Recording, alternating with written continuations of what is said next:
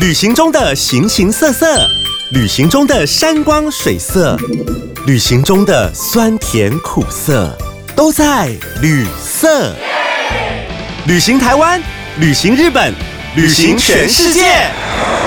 旅行要住旅社 （hotel），旅行要有点情色 （sex），旅行要找旅行社 （tour agency）。你想听的，我想说的，关于旅行的五光十色，都在有声有色的旅色。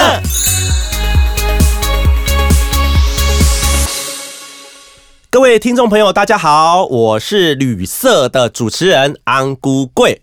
那今天很高兴，我们又回到我们节目当中。那一样，我们今天又请到了我的好朋友，因为其实啊，节目刚开始播的时候。也没有太多好朋友可以请 哦，所以一次呢，而且我又要再强调一遍，好，因为我是一个移花的人，我这次录音呢又是来租录音室，租录音室是要钱的，所以呢一次呢就给他录好几集，所以我又请到我的好朋友，我的导游朋友 K K。大家好，我是 K K，我又来了，我今天来跟主持人讨论那些旅行中不好说的事。这个东西，这个主题其实蛮特别的。因为我很怕，录的这些主题被我家人听到之后，我要接受一些拷问、跟质问，或者是我以后要出去带团，他们充满着各种的不放心，你知道？其实我觉得啦，我们今天录这个主题哈，叫做旅行中那些不好说的事。那既然是不好说，我们其实大部分呢都是怎样点到为止，或者是我们用第三者的身份，或者是呢，其实我觉得有时候啊，当我们的朋友很可怜。因为我们都会说，哎，玩朋友安装，玩朋友安装，他嘎滴的嘎滴个公玩朋友，好没有啦，开玩笑。但是呢，主要是我们就是分享一些哈以有趣啊、轻松的方式哈。我们这个节目不是用来害人的，所以我们不会害你这个家破人亡，不害你呃妻离子散哦，所以不用担心。那我们只是呃以轻松的角度来分享一些旅行业的一些小秘辛哈，一些不好说的事情而已。好，那呃，首先我就想要问了哈，就是说我们经常在讲一句话，我不知道你认不认同。他说：“旅行啊，是认识一个人最快的方法。那我们在带团也是啊，我也是旅行中也是认识客人最快的方法。因为我跟你他跟你根本就是毫不相识嘛。可是我们就在带团的这几天，我们就认识。那还有一种传说是怎样？旅行业很乱。这两件事，这两句话，你认同吗？是旅行是认识一个人最快的方法吗？我觉得在当听众的各位，不知道你有没有刚跟热恋中的男友。”或跟女友一起出去玩的经验过，尤其是在台湾，其实非常的美好，男友对你非常的好，而且很体贴。但到国外去之后，早餐 check in 的时间、check out 的时间，还有搭乘交通工具接驳没有按时接上这个时间，都会让你对这个男人或者说这个女人有一个不一样的认知。我觉得旅行是认识一个人最快的方法吗？我认为是。最大的原因是因为你可以看到一个人他在陌生的环境下，以及不诸多不确定的因素之下，他所出来的反应还有抗压能力。我觉得抗压能力特别重要。为什么人家说结婚前最好要同居一下？因为你可以知道他在松懈之后脱下面具之后，他最真实的样子。他卸妆后的样子吗？是女孩子卸妆后的样子吗？好危险哦！人家说旅行业很乱，是真的吗？我觉得这句话有点被呃找几个特定的字出来说，因为其实旅行业它有一个非常重要的因素，就是一个人孤单、陌生，这些会催生出非常多危险的元素跟因素。我以我们导游领队来说好了，我一个人出去国外带团，我要跟不认识的团员打成一片，然后要面对在当地外国的地陪地接社。他们在打量我身上的钱跟元素，所以呢，我可能我睡觉时候都要抱着钱。在台湾呢，更是可怕，我们需要跟呃不认识的司机大哥睡在同一个房间，而且呢，要面对很多虎视眈眈的大陆游客。有时候我记得我刚开始带团的时候，非常的害怕，我都会把我的出团款抱着睡觉，因为里面几十万。嗯，那我当时非常害怕，如果这些钱被抱走了，我也没办法处理。所以旅行业很乱吗？我认为是。最大的原因在于，大家在挫折压力之下，只要找到一个情投意合的人，就很容易晕船。再加上我们的晚餐常常有美酒相伴。哦，真的吗？对呀，因为我们的晚餐常常会附一罐酒啊，或者是啤酒。可是我在带团的时候，像如果在带国旅啊，客人如果喝酒要请我喝，我是不喝的，因为我会跟他说我在工作当中。我不可以喝酒。其实是这样子啦。我为什么想花样柯文哲？嗯，对，对我觉得，呃，喝酒不喝酒的一个原则在于你有没有收益吧。如果像很重要的应酬、客户这样的应喝酒，你也会喝吧？嗯，对吧？所以如果是购物团，客人叫我喝酒，我是一定喝；如果是不购物团，客人叫我喝酒，我一定是会过敏的。哦，对，那当然，其实长者们都知道，其实喝酒只是一个礼貌，只是年轻人不懂，以为自己身价好。而且呢，人家愿意想要请我喝酒，事实上它只是一个交流的礼仪而已。所以旅行社很乱吗？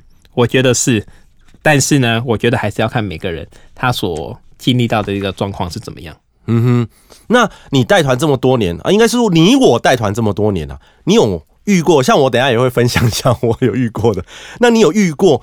就比如说你在带，特别是带陆客团或是带呃带陆客团好了，就是说你有遇过？疑似什么偷情啊，或是自己有被诱惑的那个吗？这一段你老婆会听吗？好，你先讲。没有，我跟他说我录一集而已。哦，好，那太好了。对，呃，其实偷情这个东西蛮好操作的。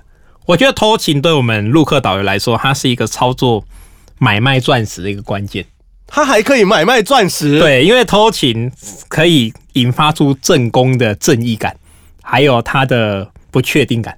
所以我喜欢跟客人说，我之前带到一个很像偷情的客人，但是我不知道。我说他一开始来的时候呢，我以为他是带着呃他的女儿来，就是一堆客人带着他女儿来。那他女儿好漂亮，都穿那个低胸的衣服，我们眼睛都不知道看哪里。结果这个男的对他女儿特别的好，吃水果啊，买钻石啊，买珠宝啊，都买了，而且去免税店还给他买了一个 GUCCI 包。我就觉得他对他女儿真的有够好。后来我才听到他叫他老公。我后来想一想，说啊，原来这一对客人是老夫少妻，所以疼老婆是应该的哦。我就觉得蛮好的。结果这个事情我又留在心中，我也就是感谢这个客人在台湾所做的消费。又过没多久，哎，在机场接到客人，这个人我好像蛮面熟的，但是我不确定他是不是大众脸。就他跑过来就跟我打招呼啦，K K 是我。我说，哎，你是？他说我他之前有来过。那我这次呢，就看到他带了一个他的妈妈来了，因为上次带老婆来，这一次这个女的，她长得稍微老了一点，胖了一点，衣服的材质差了一点，我想着应该是杰森的妈妈。结果没多多久，我就听到这个女的大喊：“老公，老公，我要换多少钱？”我心里明白了，原来这个大哥跟我打招呼最大的目的是要塞住我的嘴，因为这次来的。是正宫娘娘出巡，所以呢，为什么要说这个呢？因为到最后我们就发现，这个男的他老婆买什么，他都说家里有啦，买过啦，节省一点给孩子们念书等等之类的原因，就是不肯消费。后来我生气了，我就把她老公抓去厕所，我说：如果你再不买东西，我就跟你老婆说，你上次带小三来。啊，所以呢，对，所以呢，其实，所以他买了两百万吗？没有啊，后来 这只是一个假的故事。哦。所以其实偷情我们是看得出来的，嗯，对，因为说真的，结婚十年还愿意一直牵着老婆手的人，非常非常的少。哦。这个我真的要分享一下，我有一次带团去韩国就是这样子，我就是觉得说有一个老公，那一个男生，然后带的也是比较年轻的女生，我想跟你的想法一样，哇，老夫少妻。他真的好照顾他，照顾他到怎？而且这个老公哈，他脚还有点问题，所以他拿着拐杖就是一拐一拐。然后这个老婆呢，年轻的老婆，我，很贴心，就还会扶着他上下游览车，我觉得太感动了。然后啊，就发现走路的时候，那个老公啊，他不时还会摸那个老婆的屁股。我想，哇塞，这个也太恩爱了吧！哦，而且屁股的那个手指头感觉有点插到要插到缝里面去，你知道吗？我就想哦，太好，这真的是太恩爱了。结果回来那个旅行社才发现，哎，那根本不是他老婆啊，因为他来办证件的时候根本不是带这个。那重点是哦，这一对老夫少妻回来的时候还给我客诉，人都我礼拜天回到公司，我们都还没有上班哦，客诉信礼拜一早上就到了，就说我们什么。呃，骗他们去吃烧肉啊，哇啦哇啦哇之类的。我想要马的，你没有带，你带小三出去，我都没有揭发你来给我客诉 之类的。哦，所以我这印象非常深刻，非常深刻。那你说自己有被诱惑？好，我讲我自己的经验好了。我有一次带团去越南，我不知道是不是诱惑啦，但是因为我的越南的时候是越南，通常都是那种年轻女生的导游，因为他们都是不务正业的，不呃不是正规的。科班出来的，就是半路出家，会讲一点点华语就可以来当导游。然后那个导游呢，华语讲的就腔调很重，他不是很会讲话，但是很年轻很漂亮。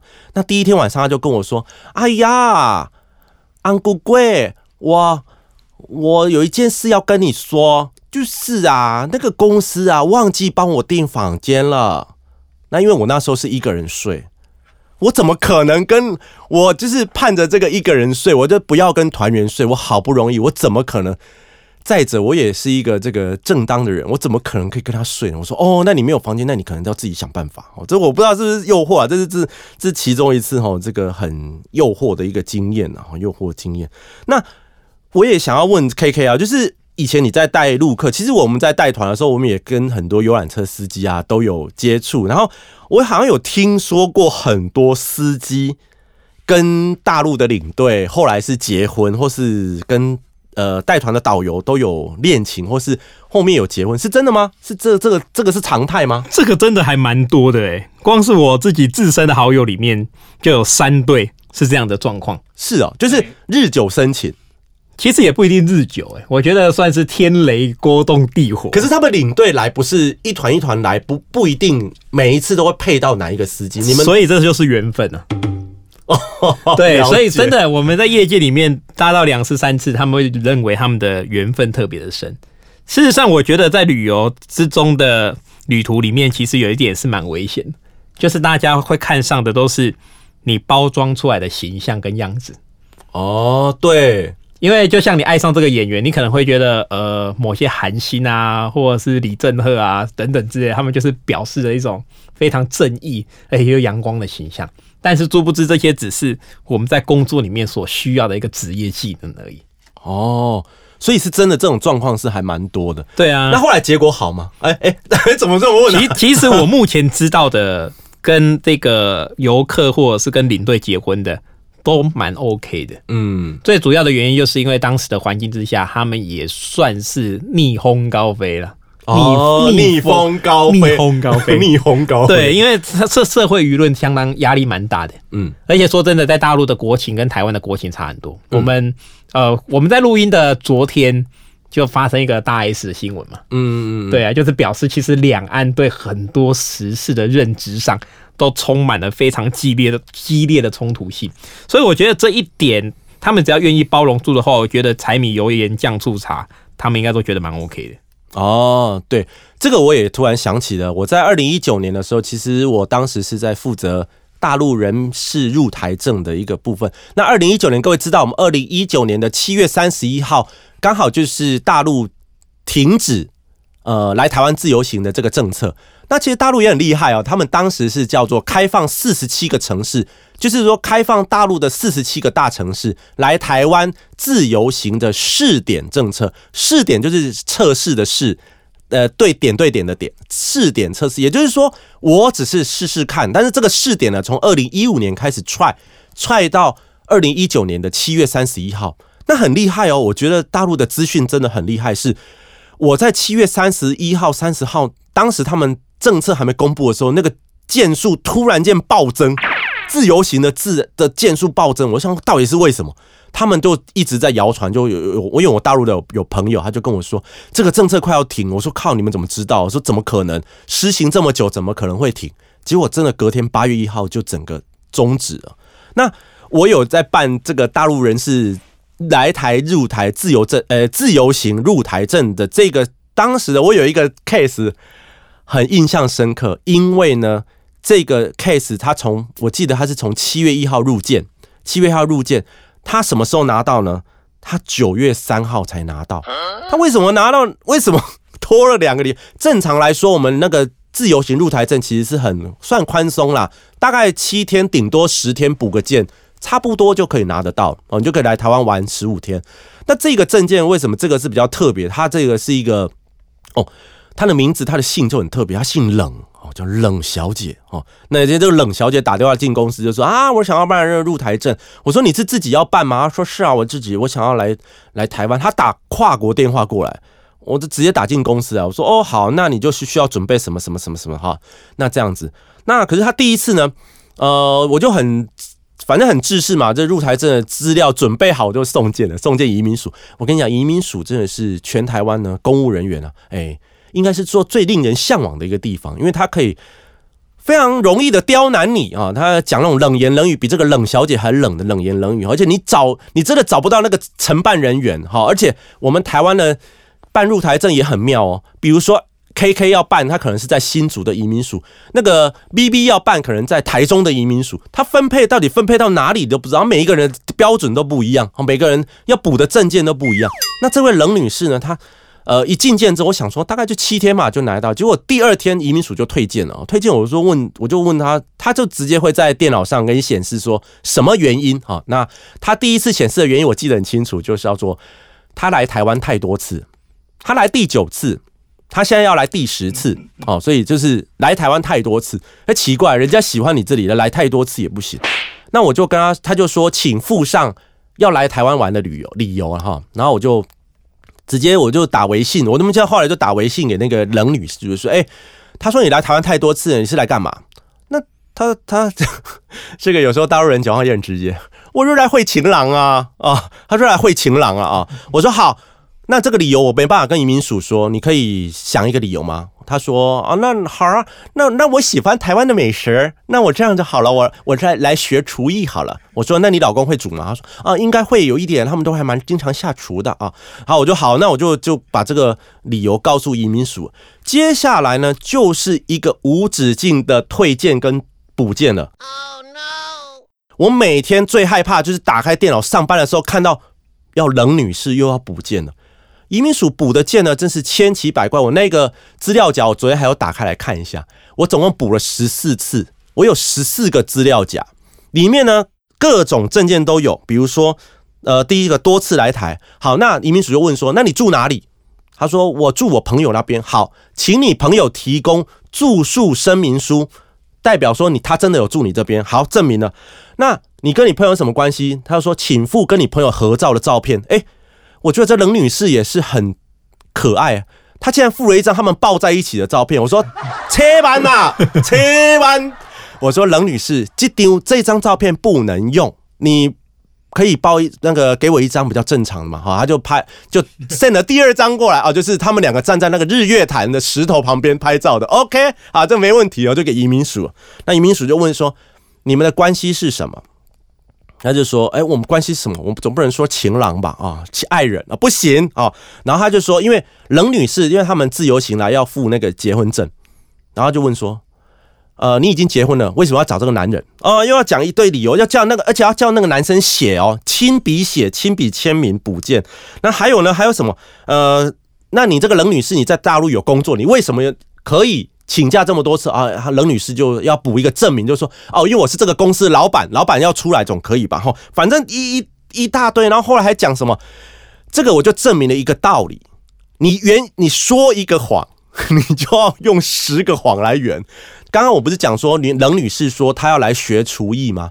你民主就开始问了，那你这个男生有厨师证照吗？哦，如果没有厨师证照是什么理由？哦，那因为他就说啊，因为我是那个业余的啦，我就是没有去考啊，什么之类的，就一直问，然后问到最后呢，我记得最后补的一个证件叫做水电单，就是他问你说好，你要住在这个地址，麻烦你给我证明这个地址是有人住，是这个男生住的，所以要补他的水费跟电费单。哦，这个 case 我搞了。你知道我那个时候下呃回建的时候，就自由行入台证下来的时候，我约我同事去吃了一顿大餐，因为我觉得真的太辛苦了，真的。我中间有跟，可是我不得不佩服冷女士的毅力，她她很坚定的，她要来。我中间有跟她讲说，你何不退件撤件？你撤件吧。我说你我都还没有收你的钱，你撤件吧。这个她说不，我不撤件。他只要让我补件，我就补。我的妈呀！我说你也太厉害了哦，所以这个是啊，我让我很佩服了哈。让我们这也是我当时啊，这个办入台证的一个很很印象很深刻的哈，印象很深刻，蛮辛苦的哦。对，很辛苦哦。这个那如果诶，这个这个，那你之前之前你在带陆客，有没有在听说在台湾还有发生一些比较奇怪的这个事情？有没有？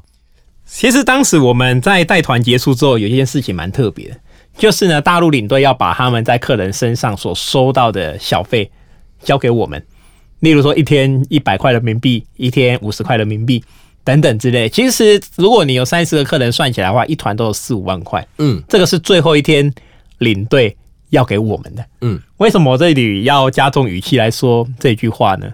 因为当他要给我们钱的时候，这个事情就难说了。所以我们当时在台湾导游圈里面，男导游圈里面有说的一句话，大家都有听过：不要钱的最贵。哦所所以在每要回去大陆的前一个晚上，我们常常会办庆功宴，嗯可能是台湾有名的小吃啊，或者是烧烤，或者是海产之类的。嗯，那吃一吃之后，大家有时候年轻女领队嘛，那台湾男导游嘛，嗯，大家看着看着就对眼了，对眼了之后呢，喝完酒之后就危险了。为什么天？哪！为什么我说这时候危险？因为在我们台湾导游常常说，如果你在这个时候跟女领队发生了肉体上的关系的话，那你这一团的小费就不用收了。啊？对，什么意思呢？就是你跟他已经那个时候呢，你对方大陆女领队就是说，这个费用就是我的这个补偿费用等等之类。哦所以，我们其实为什么一部分来说被诱惑的时候都非常的谨慎，嗯因为我们都会惦记着这几万块的这个当时要给我们的小费。我记得，其实我两个蛮特别的经验哈，因 为可是哎我好期待哦！你 我我想喝水。好，继续继续。因为其实为什么我会说这个？因为我第一个经验是我那一团也是业绩做的还不错，那包装的形象蛮成功的。所以包装的形象成功，你可以想象出这部片的偶像剧男女主角演出有到达你心中的那种地位。嗯所以有一个女领队，她也是晕晕的。我们怎么看她是不是晕晕的？看她跟我说话的眼神，我就知道她没有晕晕的。我就记得在最后一天我要跟她拿小费的时候，她一个人睡一个房间，我在台北北头，我就敲门进去。然后这个女孩子她就很不正经的，就只穿了一件衣服，这样？我就只说到这里，她就穿一件衣服。然后电视上刚才报那个东升卖内衣的广告，是然后我想说什么鬼东西啊？然后我又呃，我又说那门打开，我们当姐姐就出去。他说门打开干嘛呢？等一下着凉。他他就说要把门关起来。哇，我听起来哈，可以给我回龙牙开，知道吗？因为门一关起来，发生什么事情就真的说不准了。对我跟他说哦，那没关系，我们明天再结账好了。结果我就记得我把门关上的时候，我就听到那个女的大喊一句：“你不是个男人。” 他又说不是个男人，然后我啊想说哦怕爆，就赶快跑。这是一次哈，那还有一次也是等类似一下，，我我我我用大陆人的腔调讲一次，那个很容易着凉。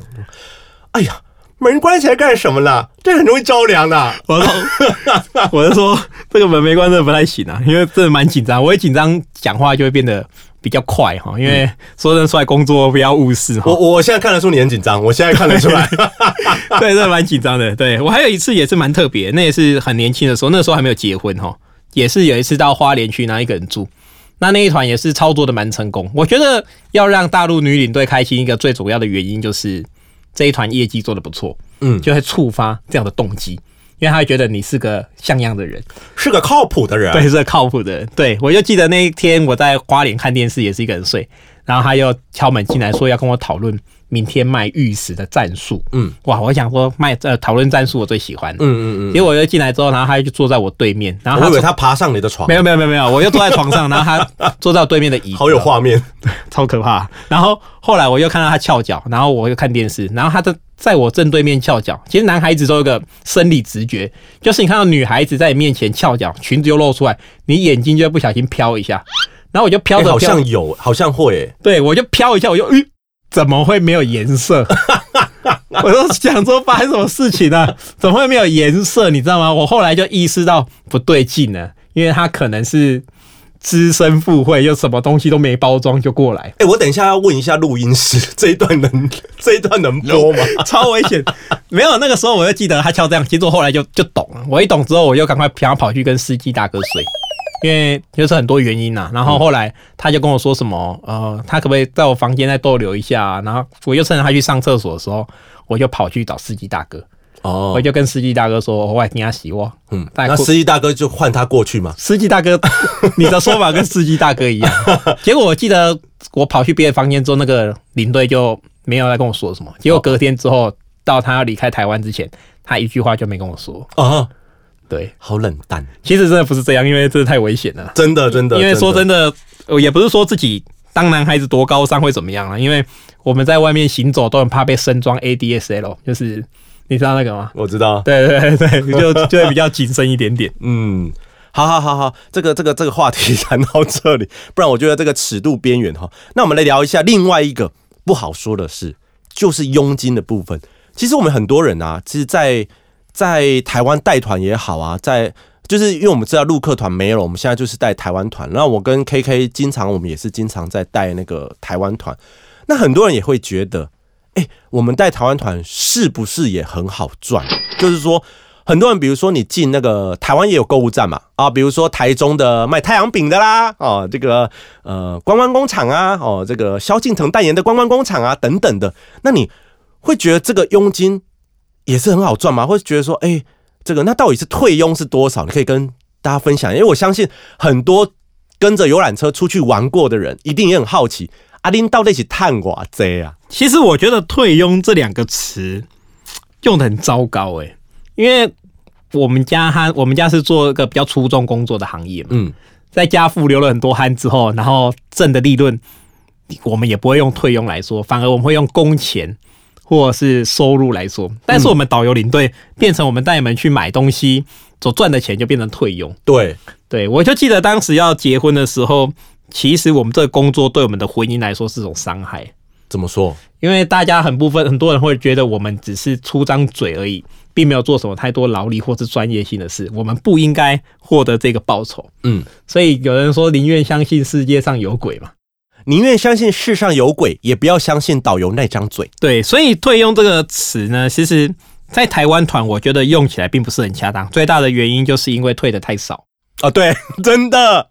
真的没感觉，因为什么叫没感觉？就是你有拿到跟没拿到，就是差珍珠奶茶有没有加珍珠，有没有换鲜奶的感觉而已。真的，其他它其实影响并不大。因为像你刚刚提到这个比较著名的什么太阳饼啊、萧敬腾的那个观光工厂等等，其实他们的费用都大概在一趴、三趴、五趴左右在流动。对，那你说台湾人让你出去一团消费，给你买个八千就冰冰冰冰，车上都是洗发精、太阳饼，是一拍也才多少？才八十块，真的。那其实真的没有多少，但是其实有时候我们这个退佣它是一个指标，什么叫做指标？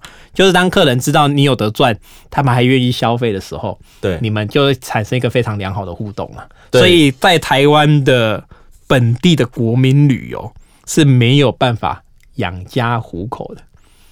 这个是真心话，但是我们可以借有很多机会，就是认识不一样的人，对，触发更多斜杠人生的机会了。真的，哎，我要补充一下，这个你说什么观光工厂啊之类的啊，哎，他还给我什么几点卡？他给我几点卡干嘛？就是说我要集十点，我才可以换他一瓶洗发精。哎，我是乞丐是不是啊？不是，也不能这么说啦。就是说退佣这件事情，而且现在很多因为也很精。呃，因为要到一个消费的金额，要达到一个门槛，你才可以开始拿这个退佣。有时候之前我自觉得，我刚开始带团的时候，我还蛮 蛮排斥这一块的，因为我觉得要走后门。其实如果你仔细看哦，下次啊，如果你坐游览车，你可以仔细看一下，当你们从购物站离开的时候，导游跑去哪里了呢？就是跑去一个小房间里面去领钱。那其实我就我以前还蛮害怕这个。这个动作，因为我觉得这个很不光明磊落，我都会叫司机大哥说：“大哥，你去拿。” 或者是有时候是因为真的太少了，说司机大哥你去拿，我觉得好丢脸。哦，没有啦，开玩笑。但主要就是说，呃，台湾的旅游，台湾的团，因为他并不不 care 这一块哈，他只是认为说啊，就是反正附带的而已，而且不像早期那一种。那如果是你是参加另外一种团，像那种导游小姐的，他可能还有在车上。车购啊，卖东西的那个，我早期的时候我也有分过，那个就比较多一点，因为那个他没有店面嘛，对不对？你有你有你有分过这一块吗？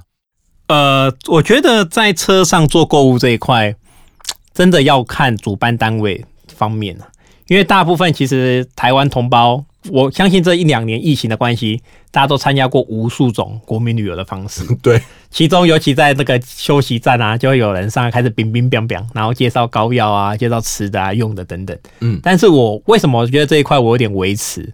因为我们是做购物导游起底的，是这个意思就代表我们认为在买卖商品部分都必须要一个。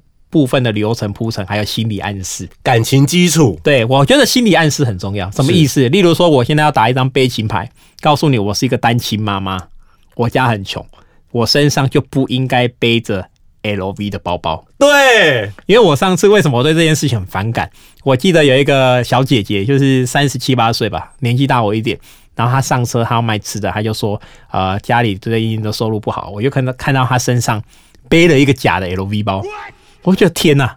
客人看到 LV 第一个反应，不管是真假，会觉得它是一个 rich 一个标志，一个象征你有钱，你买得起，你买得起，你买得起，那你怎么会上来卖我们饼干呢？而且一铺成一开头。我们就直接说啊，我要卖什么？那我觉得这个消费状况是非常差。对，所以这种环境之下，只会有一个结果，就是大家会对我们相关国旅的从业人员内心抱持一种不屑感。嗯，因为我不知道大家有没有经验啊，就是导游要开始卖东西，不管是你去日本、去泰国要卖纪念品、钥匙圈的时候，大家就会闭眼睛啊，装死装火的啊。反正你就是不管怎么样，就要不要不要跟导游有 i tech。那现在还好，现在还有手机让你看呢。那以前人多辛苦啊，要转移开注意力，还要找一大堆梗，这边不能都死开着手机。所以其实我们家导游很坏，他只要讲话，客人不爱听，客人开始在玩手机，他就开始拉群主。为什么要拉群主？他跟客人说，我们等一下的景点讲解内容，我都抛在群组里面，大家看一看就好了，我也不用讲。反正也没有人在听，所以这是一个很极端的手段。所以在台湾的这种上车卖东西的方式，我认为缺乏一个比较正规的一个管理跟流程啊。但是其实他们这个工作很辛苦，因为我想安姑贵，你应该知道他们是必须要等待跟车上车买卖。我去年就做过这个事情啊，因为去年在国旅没有大爆发之前，我也是上车，我就跟着这个车购，真的我跟着一台小车我去卖。竹炭内衣裤去卖护膝，就是一台一台这样跟的，而且一路跟到台东哎，然后卖完之后，我们在小车再从台东开回高雄，就所以我知道这个的辛苦，但是重点是辛苦就算了，我还没卖出去，所以就还没卖出去，就是因为你就很菜啊，你根本就跟客人就没有感情基础，你讲的也不生动，也不活，也不活泼，客人也不认识你，他就要买你的护膝，你一上车就说他膝盖坏了。这怎么可能？他怎么会卖掉？对啊，所以这个这个就是很辛苦了。我知道，对啊。其实现在时代跟以前比较不一样。记得小时候，呃，应该有个二十年前吧。国小的时候，家人出去国外回来，打开行李箱，很多家人都会围在行李箱旁边，等爸爸妈妈、叔叔阿姨发礼物，可能是什么大象的衣服啊、大象的钥匙圈啊。或者是一些奇怪连外观都念不出来的芒果干，什么鬼的？然后大家都打开就吃，然后觉得哎，这味道好奇怪，呵呵呵呵。但是你想想看，现在如果你妈妈从泰国带回一件大象的衣服，你只会跟你妈说：“妈，这下回啊，还不如你妈在机场的 Uniqlo 给你买一件素色的棉 T。”所以这个状况其实只是表现出现在的人看什么已经都不稀奇了。所以其实我都会习惯跟客人说。不管你买什么，其实买就是一个心意而已。我想是这个样子啊。像现在午餐时间快到了，你买东西可以回去跟你家人吃，你爸妈一定不会嫌李卡跟梅姐等来火花价。但是他会注意的是，哎，你有买饭回来给我吃。